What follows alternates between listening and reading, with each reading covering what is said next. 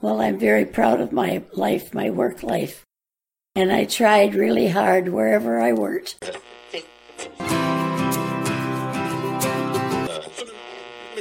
Have an open mind, and it's amazing what truths you gain.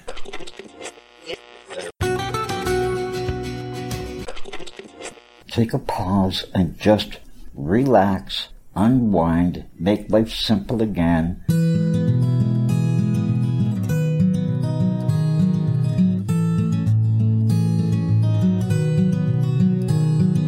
Welcome to Elder Wisdom Stories from the Green Bench.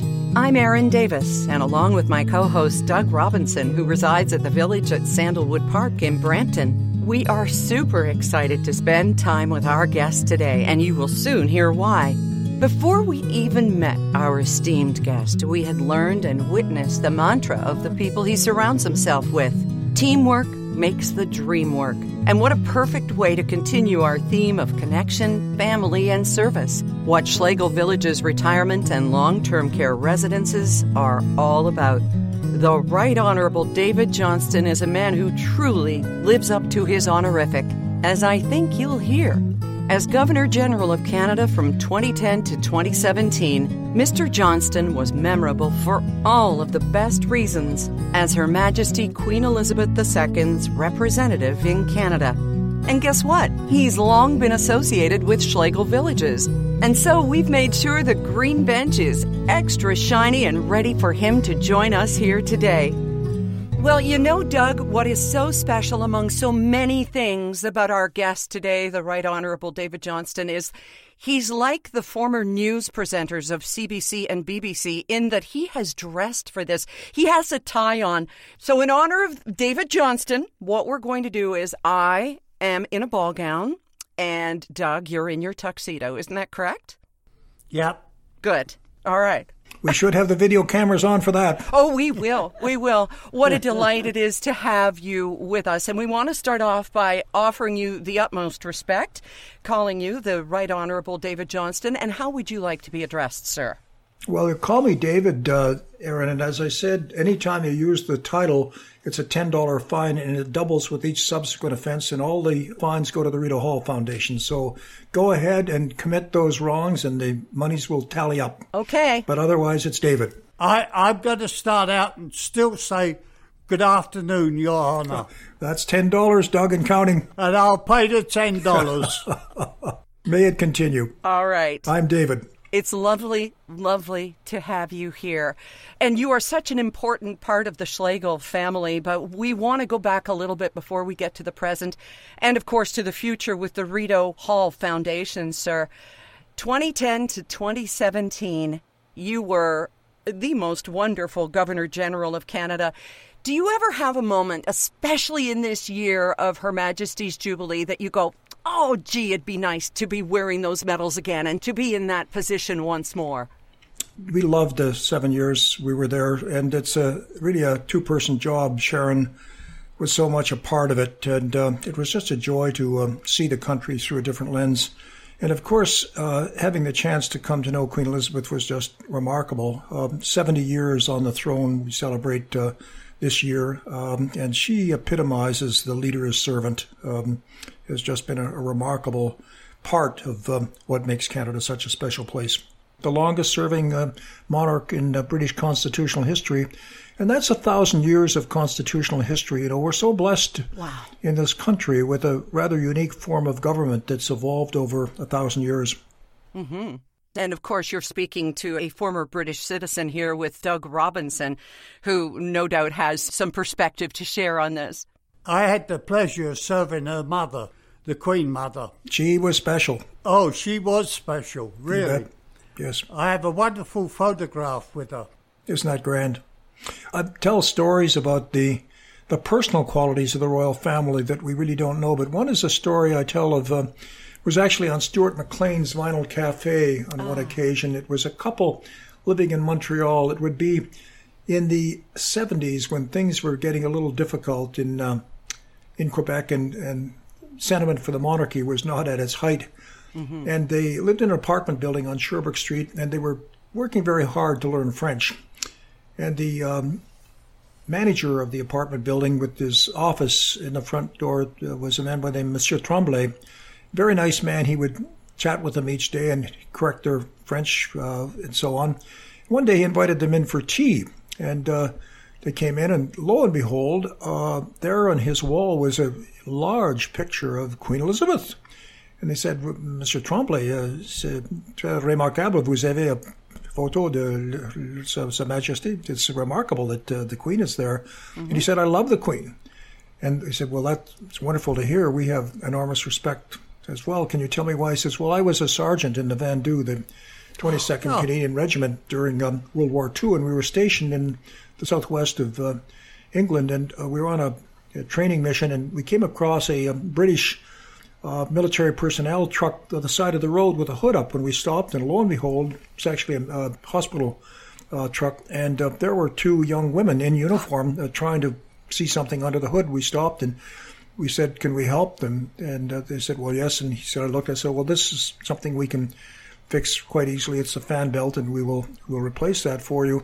Why don't you ladies go and just have a cup of tea over here, and we'll put a blanket out for you, and we'll have this done in about 15 minutes. And this young lady 21 or 22 said, No, sir, you are my superior.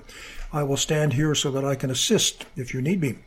So he finished the the job and and uh, told the ladies he was finished, and and then he he recognized something remarkable about this this young woman of 22. And as they drove off, he realized it was Princess Elizabeth. Goodness, goodness. Uh-huh. Wow. Service yeah. long before she had to, but into which she was born. Indeed. And of course, you've known a life of service as well, David. And one of the stories that you tell in your book, The Idea of Canada. And I love this question because I think it just sort of sums up a great place to even continue with this chat today. Who are you anyway? Tell us the story behind that question and the answer that you give, would you please? Well, that's quite a story. Who am I? Um, Sharon and I made a lot of visits across the country, and particularly the north, uh, which is a just a place for which I have enormous admiration and interest. And we were in um, it was uh, Repulse Bay, which is just above the Arctic Circle, late in August. And when we arrived there early in the morning, we realized they were having a Terry Fox run that day. Uh, and Sharon and I, with our children, now our grandchildren, run in every Terry Fox run each year. So there was one, and we had our running gear with us. So we got dressed up in uh, in tracksuits, and there we were at the start. And as I was about to sound off the, the pistol, uh, a little guy about eight, eight, an Inuit lad, came up to me and says, uh, "Who are you anyway?" And I said, "I'm the Governor General of Canada." What's your name anyway? I said, My name is David. Well, David, how old are you anyway? I said, I'm 64 years old. He says, 64? He says, I didn't think anybody could get that old. So Sharon and I did the race. We came back and finished it, and I found the little guy, and I, I put my arm around his shoulder, and I said, Not dead yet, anyway. so I, I say that as uh, that's a who am I, because it, it permits you to kind of see yourself through the eyes of others. And one of the good things about that is you never have to worry about changing your hat band size. It, it keeps your head steady and keeps you focused on being conscious of something other than yourself. That's wonderful. What a great way for each of us to look through that prism, as you say, and keep the hat band the same size. Well, let's tell everybody a little bit about who you are, born in Sudbury, so of course you played hockey. Come on. Yes. You even played with the Esposito brothers at one yeah, time, did well, you not? In, in Northern Ontario, uh, Erin, you learn to, to skate before you walk. right, right. It's true. Grew up in Sault Ste. Marie. Yeah, I, I was born in Sudbury, Copper Cliff, and then moved to Sault Ste. Marie when I was uh, six. And of course, the Soo Lake Sudbury is a wonderful sporting town. Um, I played on a team called Algoma Contractors and it was largely Italian Canadians. Um, there were three of us who formed one forward line: Frayne, Ryan, and Johnston. They called it the spaghetti line. But Phil and Tony Esposito were members of that 17 another team. We won a provincial championship. Oh. And Tony was 14 years old, and people say to me, "Come on." And Tony was the backup goaltender. They say, Tony Esposito, backup goaltender. I said, yeah, he was age 14 on a 17 another team. Wow. So they were were great oh. stars. And Lou Nanne played on that team as well, went on Minnesota, and we had Chico and Wayne Maki just before and after, and Gene Ubriaco and some, some great players out of that wonderful community of Sault Ste. Marie. Wow. Talking of hockey, David, Are you a Leaf supporter or a Senator supporter? Uh oh. Uh oh. I want the truth. I was in the Canadian Tire Center one time with a friend who had seasons tickets, and I went to see a game when I was GG. And as we got there, he pulled out a duffel bag and he had seven Ottawa Senators sweaters for all of his family members, and he was about to put one on me. I said, uh, I can't do that. This is a national broadcast. I've got to love all the teams. so when I'm asked which is your favorite team for the Stanley Cup, I say any Canadian team that's in the finals. Well, what what happens if it's Toronto and Montreal? I said I'll be glad to cross that bridge when I come to it. Amen. Amen. Well, there is one love that goes back even farther than our memories of when the Leafs last won the Stanley Cup, which was 1967. And uh, you you have been married now since 1964. You have referred to Sharon and your life partner on this wonderful ride together. So I know that Doug has lots of questions about marriage and happiness and all of that. So, Doug, I'm going to let you lead the way here. Thank you, Erin. David, uh, in two years' time, you're going to be 60 years married. Do you have anything special planned? Well, first of all, I would say yes, we were married in 1964, but for Sharon, it's it's much worse than that, Doug. I was her first date in high school when she was 13. Oh. So uh, that poor woman yeah. has had to put up with me for even longer than the years since 1964. What we'll do oh. on the 60th, I think, is we'll gather the five daughters and the 14 grandchildren, and we'll have uh, a wonderful party that celebrates um, three generations, um, and that'll be that'll be our family all together and just uh, having a grand time. Yeah, I I celebrated my 60th last year. Wow, I've I've known my wife for 80 years. My gosh. We we grew up in the same street during the war. What's what street was that and where, Doug? In uh, Gilby Road in Tooting, South London. Sure, sure. Well, isn't that grand? Yeah. It's a wonderful story, yeah. isn't it? Well, I grew up about is. five blocks away from Sharon. She lived on Summit Avenue, which of course was above the hill. And I live on Woodward Avenue, which was below the hill and below the tracks. So that kind of mm. separated our, our station in life. But somehow she managed to uh, overcome that and uh, was prepared to, to, to date me through high school and university. And we were married in 1964 and then spent our first year of marriage in Cambridge, England, which was uh, absolutely wonderful. When you were dating and courting, was there ever any chance that you might have become a professional hockey player? I mean, obviously the road not taken, but was that ever something that Sharon might have been, you know, she might have been a hockey wife at one time? Yeah, we cer- certainly, you know, a young lad growing up in Sault Ste. Marie, um, athletics are a big part of your life, and um, it, it was an aspiration. Um, but uh, I, my mother discouraged me from playing junior A hockey. We had a scout in our home when I was, I think, age 14, and when she learned that uh, the boys generally didn't go to high school uh, while playing and and mm. um, had no aspirations for university, that kind of put a stop to that. But I, I went to college in the United States then, and I was um, I was invited to the Boston Bruins tryout camp in 1963 um, six teams in the NHL at that point. And um, right. our coach at that time had been the coach of the Bruins, knew them well. And after a lot of consideration, um, I had a scholarship to go and study law in, Cambridge and mm-hmm. decided to do that because it was unlikely I would have made the Bruins in my first year and I would have been at um, at their farm club, which was the Providence Reds in Rhode Island, going to law school at night and trying to play hockey.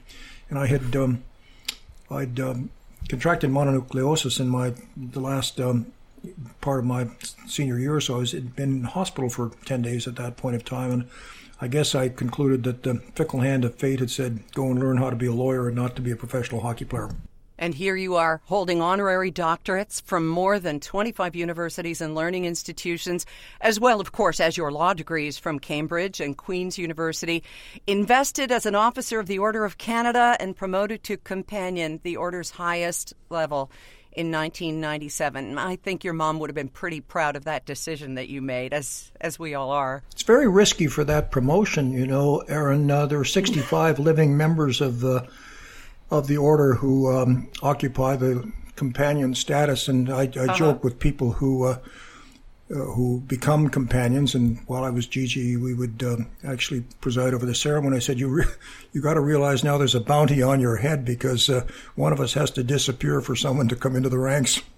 oh, okay. Well, that's good to know. Well, you're safe here with us. You're safe here with us. Thank heavens, I'll breathe easily. Ah, good, good.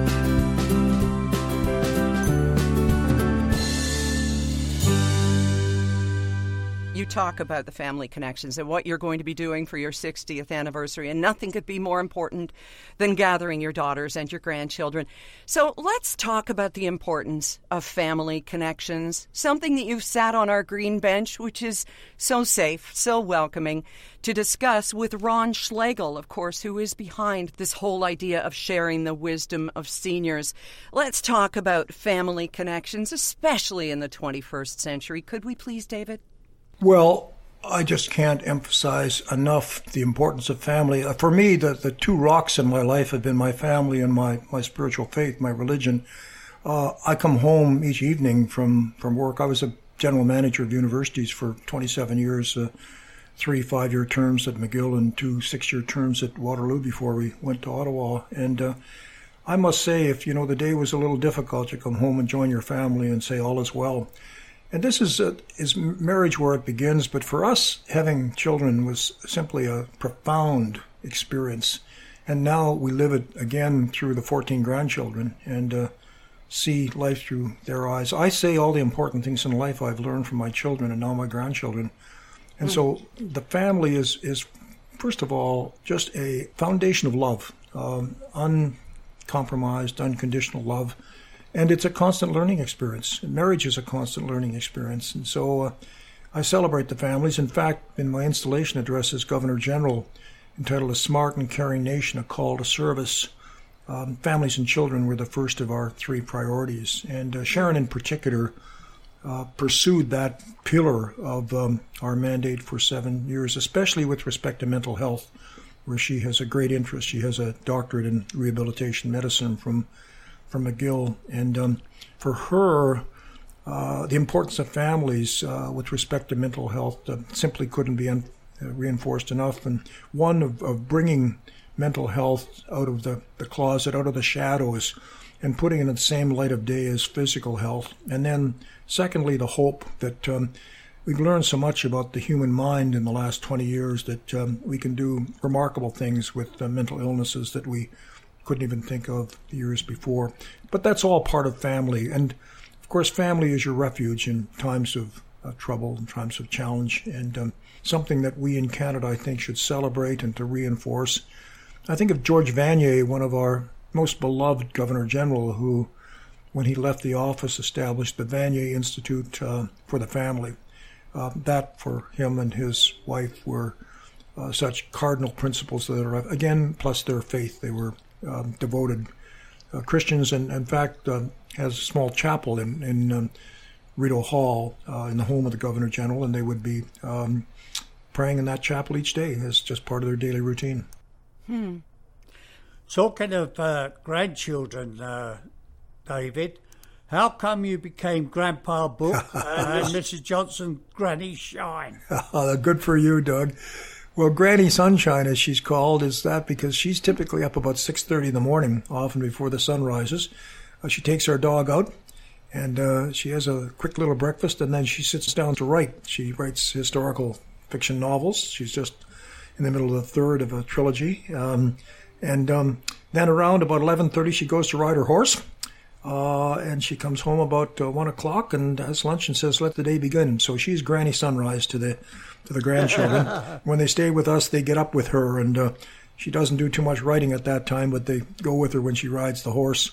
Mm. Uh, I'm Grandpa Book because um, I've always read books to our children. I think the Narnia stories I've read all the way through five times to them, and then when the grandchildren came along, I began that process as well of reading to them when we'd visit them and buying them books. And so uh, they call me Grandpa Book. Even the little guy who's now six, when he was about a year and a quarter, he could say, Grandpa Book, Grandpa Book. I knew who he was speaking to. Ah, uh, yes, yes. He was naming you and making a request at the same time. That's it. Time for a story, yep. Grandpa Book. oh. My uh, eldest grandson he couldn't get uh, understand the uh, why he had two granddads. Oh. He, he couldn't. He, he had two granddads, and he, he couldn't make sense of that. So I became Papa Doug, and the other granddad was Papa Ray. Oh, that's so good. We're Papa Doug and Papa Ray. That's good.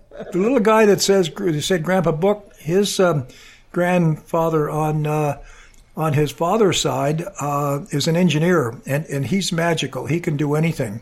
So he's called Grandpa Fix It because they know that whenever anything goes wrong in their home, and Grandpa Grandpa Fix It comes Oh, I love from it. from doorknobs to the the electrical circuits have all broken down. He'll he'll fix it, make it make it good. You know, mentioning grandchildren and children, I say all the important things in life I've learned from children. I, I really mean that. It's I think important to see the future through the eyes of the next generation. It gives you perspective. And the the book we, after the the idea of Canada book that you referred to, Erin, we did two books on innovation, and then we did a book called Trust uh, about the importance of trust in our relationships and trust in our government and trust in our communities. And the inscription at the beginning is to children who offer their trust implicitly in the full expectation of fairness. Just think of that. To children who offer their trust implicitly with the full expectation of fairness. And you know, that courage of the innocent to, to offer their trust is important. But it's also important that, you know, we respond to that by saying we must be fair, kind and fair being kind of the fundamental values of being a Canadian.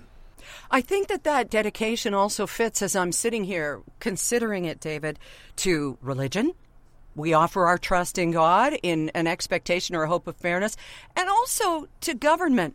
So, what can we do in this age of so much mistrust and so much misinformation? How do we get through this time that we're in right now, in your experience? And you have so much of it. Well, I think we reinforce our leaders who, in fact, engender trust and seek our trust by speaking the truth to us. Uh, my Tea Party here in Canada is the three T's of um, of truth, transparency, and trust. I mean, that's what we expect of our leaders. And I think we exercise our votes in the same way that we should expect and vote for people who engender trust and build trust based on integrity, based on transparency and openness, and and based on service, like the Queen, the leader's servant. So it seems to me that that's the basis of a functioning democracy. And if you look at this pandemic, you know, which has tested us so much, mm-hmm. Erin and Doug, and has um, really created such havoc and, and chaos and, and death in our lives and fear, etc. The nations that have done best have been the ones that are most trustworthy. Uh, Fareed Zakaria on CNN was looking at um, deaths per capita, that terrible statistic of, of yes. our systems just not working to protect us, and, and vaccination rates. And um, he had the United States on the screen. Um, its per capita death rate um, is about uh, three and a half times that of Canada's. And uh, then uh, even better than Canada is Denmark um, in terms of death per capita. U.S. Um, about three and a half times more than us, and about four and a half times more than Denmark. And, and the other index he drew was the, the uh, survey of trust in government. Um, and um, in the case of the United States, uh, it was down around the kind of 30, 35th percentile, and Canada was up towards the 60th percentile. And in the case of Denmark, it was up in the 75th percentile. So there's a direct relationship between the trust we have in one another, the trust we have in our communities, in our regions, in our regional and provincial governments, and in our national governments, and how we respond to something like this pandemic that has such devastating consequences, especially for older people. Uh, where there is trust, um, uh, there's a tendency to be able to face up to the problems and deal with them. Um, George Shultz, who was the quite remarkable um, statesperson in the United States, Secretary of the Treasurer, Secretary of State, Secretary of Labor, and Chief of Staff to both Republican and Democratic institutions. Just imagine that in today's mm-hmm. world. Uh, once said, Trust is the coin of the realm. Where you have trust, whether it's the operational room, the family room, the military room, the training room, everything goes well. And when you don't, it doesn't. Everything else is detail. And, and trust is such a foundation of a functioning uh, society and a functioning democracy. Heavens, we wouldn't get out of bed in the morning if we didn't have some trust that uh, things would be working reasonably well. It's so true. It is so true. And in these times when we have lost our connection with each other, we need to get that back as well as the trust. And you and Ron Schlegel, who have been close for many years, you have talked about the beauty of human connectivity. Can we look at that a little bit? I mean, we're experiencing it right now, aren't we, Doug? Being able to talk with the yeah. Right Honorable David Johnston. Please don't find me for saying your title. That's $20, $20 um, now, Erin. Your, the, the amount is going up. Got me. And we're going to talk about where this money's going to in a moment oh, as well. It goes to the Rideau yes. Hall Foundation. It'll it'll produce another trust book. The book we're working on now is called Empathy, which is what Ron and I often talk about. Sympathy is I feel sorry for your situation. Empathy is I see your situation and I walk with you side by side and we do something about it. And uh, that's what Ron engenders. And that's, that's the Schlegel culture. I, I regard myself as a member of the Schlegel family adopted, uh, going back to when we arrived in Waterloo in 1999.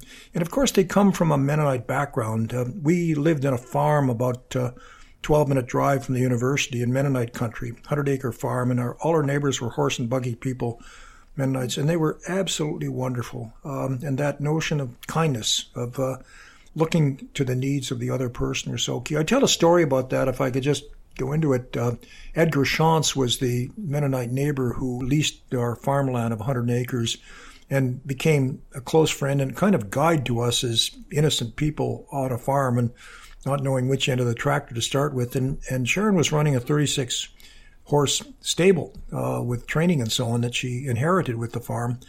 And um, uh, the insurance rates were fairly high. And so the insurance broker said, look, reappraise uh, all of your buildings. You don't want to underinsure them, but you don't want to overinsure them and just be sure they're accurate.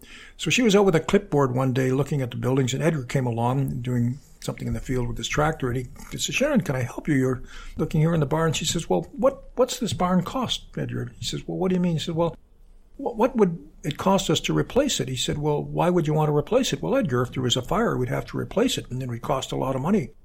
And so I got to insure it for the right value.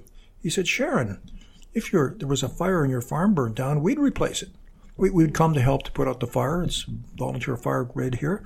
Uh, once it's out, we'd wait till it cooled down, come that weekend, and we'd clear out all the debris.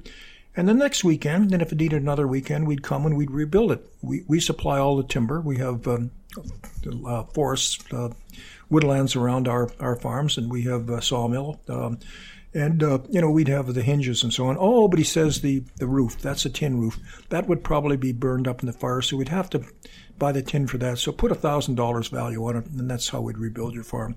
That's the, the notion of barn raising, which is uh, really a kind of signature of the Mennonite people, but it was the signature that I used uh, for the whole of Waterloo. That's a community of barn raisers, and that's simply being conscious of your neighbor and people who aren't your neighbors, who are strangers, but need your help, and you provide that help. That is so often the case that people don't care about something until it happens to them. Right. And we see that over and over again, but it is truly that empathy and the compassion yeah. and the ability to walk in someone else's moccasins, if you will. Yeah, it is. You know, another story I tell from my friend Edgar, from whom I learned so much because, you know, I was president of the University of Waterloo and I'd wander around the the country speaking about Canada's technology triangle and the, the great advances that were coming from that that community. And then I'd realize that I come home each evening to people who make very careful choices about what technology is useful and what they don't need. Our Mennonite neighbors, they didn't need cars and trucks. Um, they uh, they used tractors on their land, but uh, they didn't they didn't need television in their homes. Uh, they could live without it. And one day I was on the tractor with Edgar, and he had a short sleeved shirt on, and he had a bandage just over the area of his uh, elbow, the inside of his elbow. And I said, Edgar, that's a strange place for a band-aid. That's normally where you have a, a needle or something or, or you give blood. And, and, he says, yeah, I give blood. I said, what, you give blood? And I thinking of the Mennonites being very austere in their own communities and so on. And he says, yeah, he says, I, I do. Our son at age um, three had a very serious operation at Sick Children's Hospital and needed a lot of blood, and I've been a regular blood donor all my life. I said, how many pints have you given, Edgar? He said, uh, 207. I said, Edgar, you're 55 58 years old. That you, you only can give blood once every three or four months. You could never do.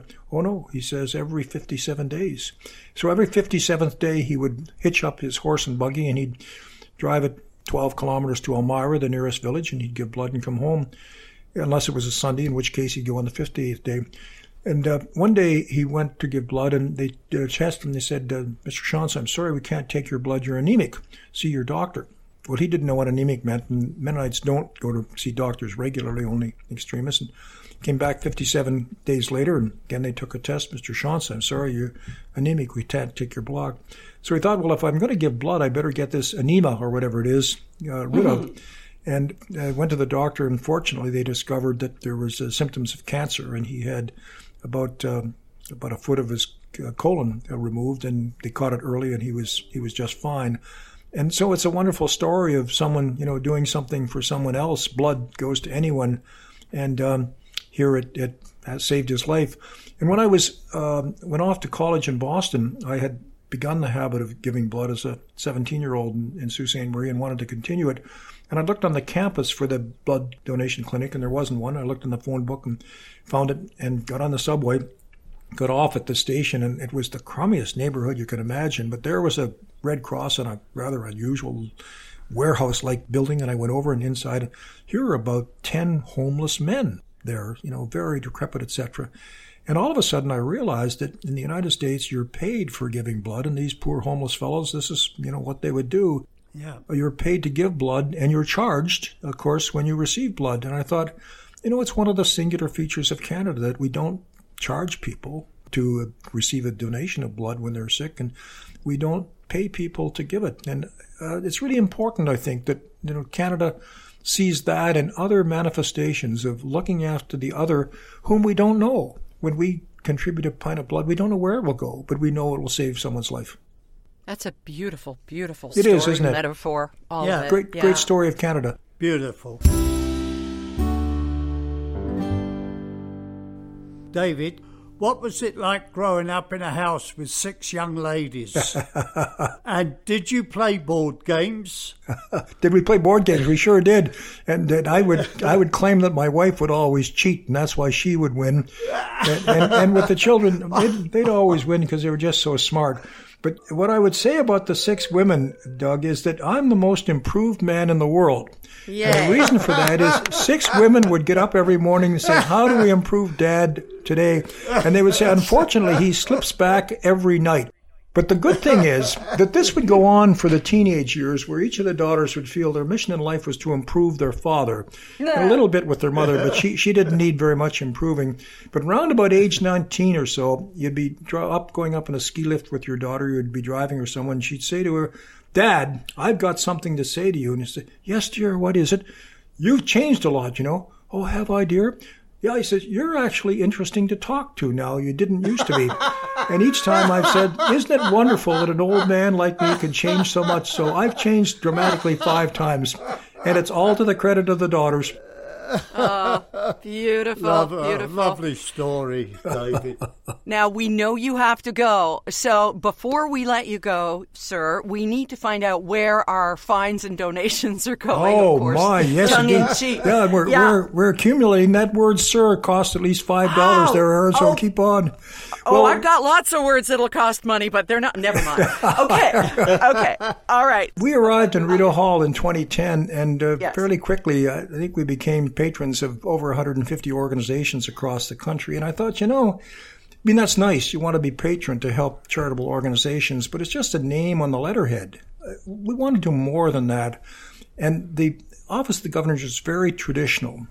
And so we've created a philanthropy and volunteer committee uh, to provide advice and went across the country and met with groups of people in the Order of Canada whose motto is they desire a better country. And these are people who worked really hard to do that and sought their advice. And out of that came is you really, if you want to engage more with the different charities and initiatives across the country that are helping to make this a smarter and more caring country where everyone has a sense of belonging, uh, you, you have to do something more entrepreneurial than simply sit there and uh, convoke ceremonies and send letters and so on. So we created the Rideau Hall Foundation um, to amplify the outreach of the Office of the Governor General to network and collaborate with other organizations to build a smarter, more caring country. And so we're celebrating our 10th anniversary now, and um, it's just been wonderfully successful. I could go on at length about the, the programs. The one we're working on now that really excites me is a, a, a partnership with MasterCard Foundation, which is a very substantial foundation to fund 10,000 Indigenous young people to become teachers over the next decade, with identifying them early in the later grades of primary school, following through through high school, providing financial help if necessary, and opportunities to, to be mentored and to see teaching situations, camp counseling in summers and so on, and then uh, with a B.Ed degree uh, in a, a university uh, to become a teacher. And we expect that with that particular initiative, 10,000 new young Indigenous people as uh, teachers and, and, proud of the profession, proud of their culture, etc., uh, we can eliminate the education gap between Indigenous and non-Indigenous young people. that's just one of the programs that uh, we have. We created the Governor General's Innovation Awards uh, to recognize and celebrate innovation across the country. Uh, we now have a a prize for high school students uh, with innovations, being technological or business or social innovations, uh, working with uh, Junior Chamber of Commerce chapters across the country.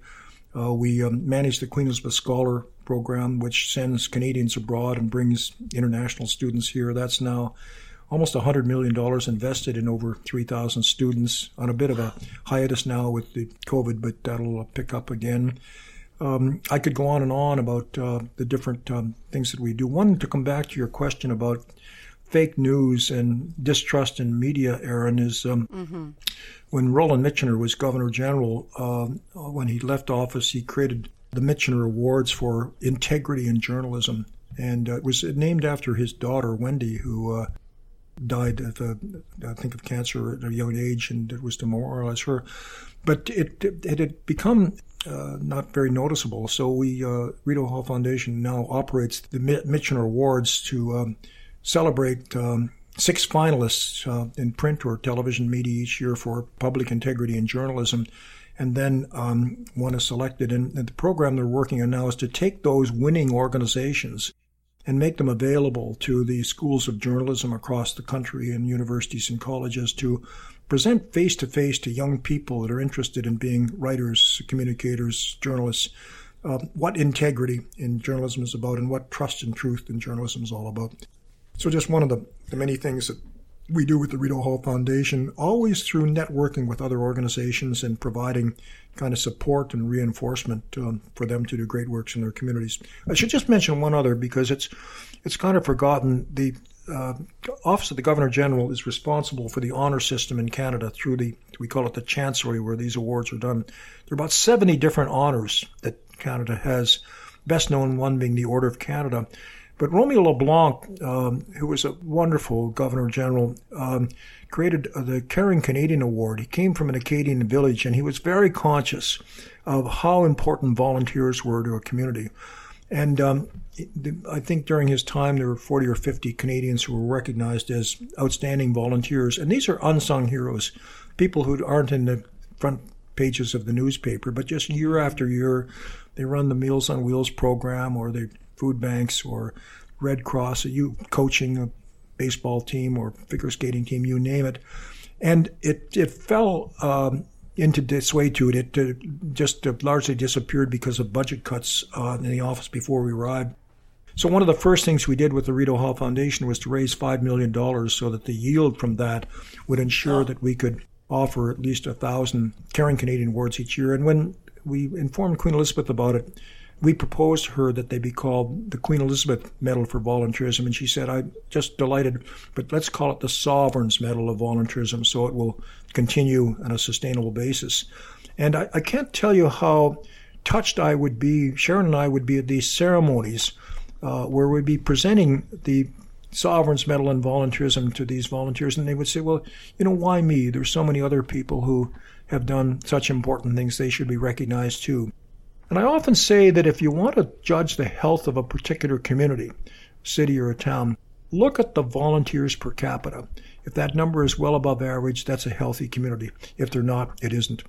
Oh, we couldn't we couldn't end on a more caring note, and we thank you so much for your time and your passion and your compassion and for being a part of the Schlegel community, adopted, as you say. And we wish you and Sharon just many more happy years of marriage and parenthood and grandparenthood and all the love and gratitude to you both for what you've given to Canada and what you've given to us today. We are in your debt. Thank you. Thank you, David. Take care. Keep well, both of you. We sure will. Well, we are certainly richer for having sat down with the former Governor General today, although maybe lighter a loonie or two, thanks to a very good cause. From as close as it gets to Canadian royalty to the neighbor in the room next door and the caring staff members who are there for them, you just never know who you're going to meet on the green bench. So be sure and subscribe and you won't miss an episode. They come out every two weeks. Just go to elderwisdom.ca to find the link. And while you're there, sign the Elder Wisdom Pledge too, won't you? Doug and I are so looking forward to our next chat here. A former Catholic priest who left to get married and has now found his way serving a congregation in the United Church. It's an honest and emotional discussion about life, even its ending, that will have you thinking about our chat with Jack long after the closing theme has played here. I promise. On behalf of Doug Robinson, I'm Erin Davis. We thank you for sharing in these life stories, and we'll talk to you again soon because your seat on the green bench is ready and waiting. Elder Wisdom Stories from the Green Bench is brought to you by Schlegel Villages, a complete continuum of care, offering independent living to long term care, celebrating and honoring the wisdom of the elder. To learn more about us, please go to our website, schlegelvillages.com.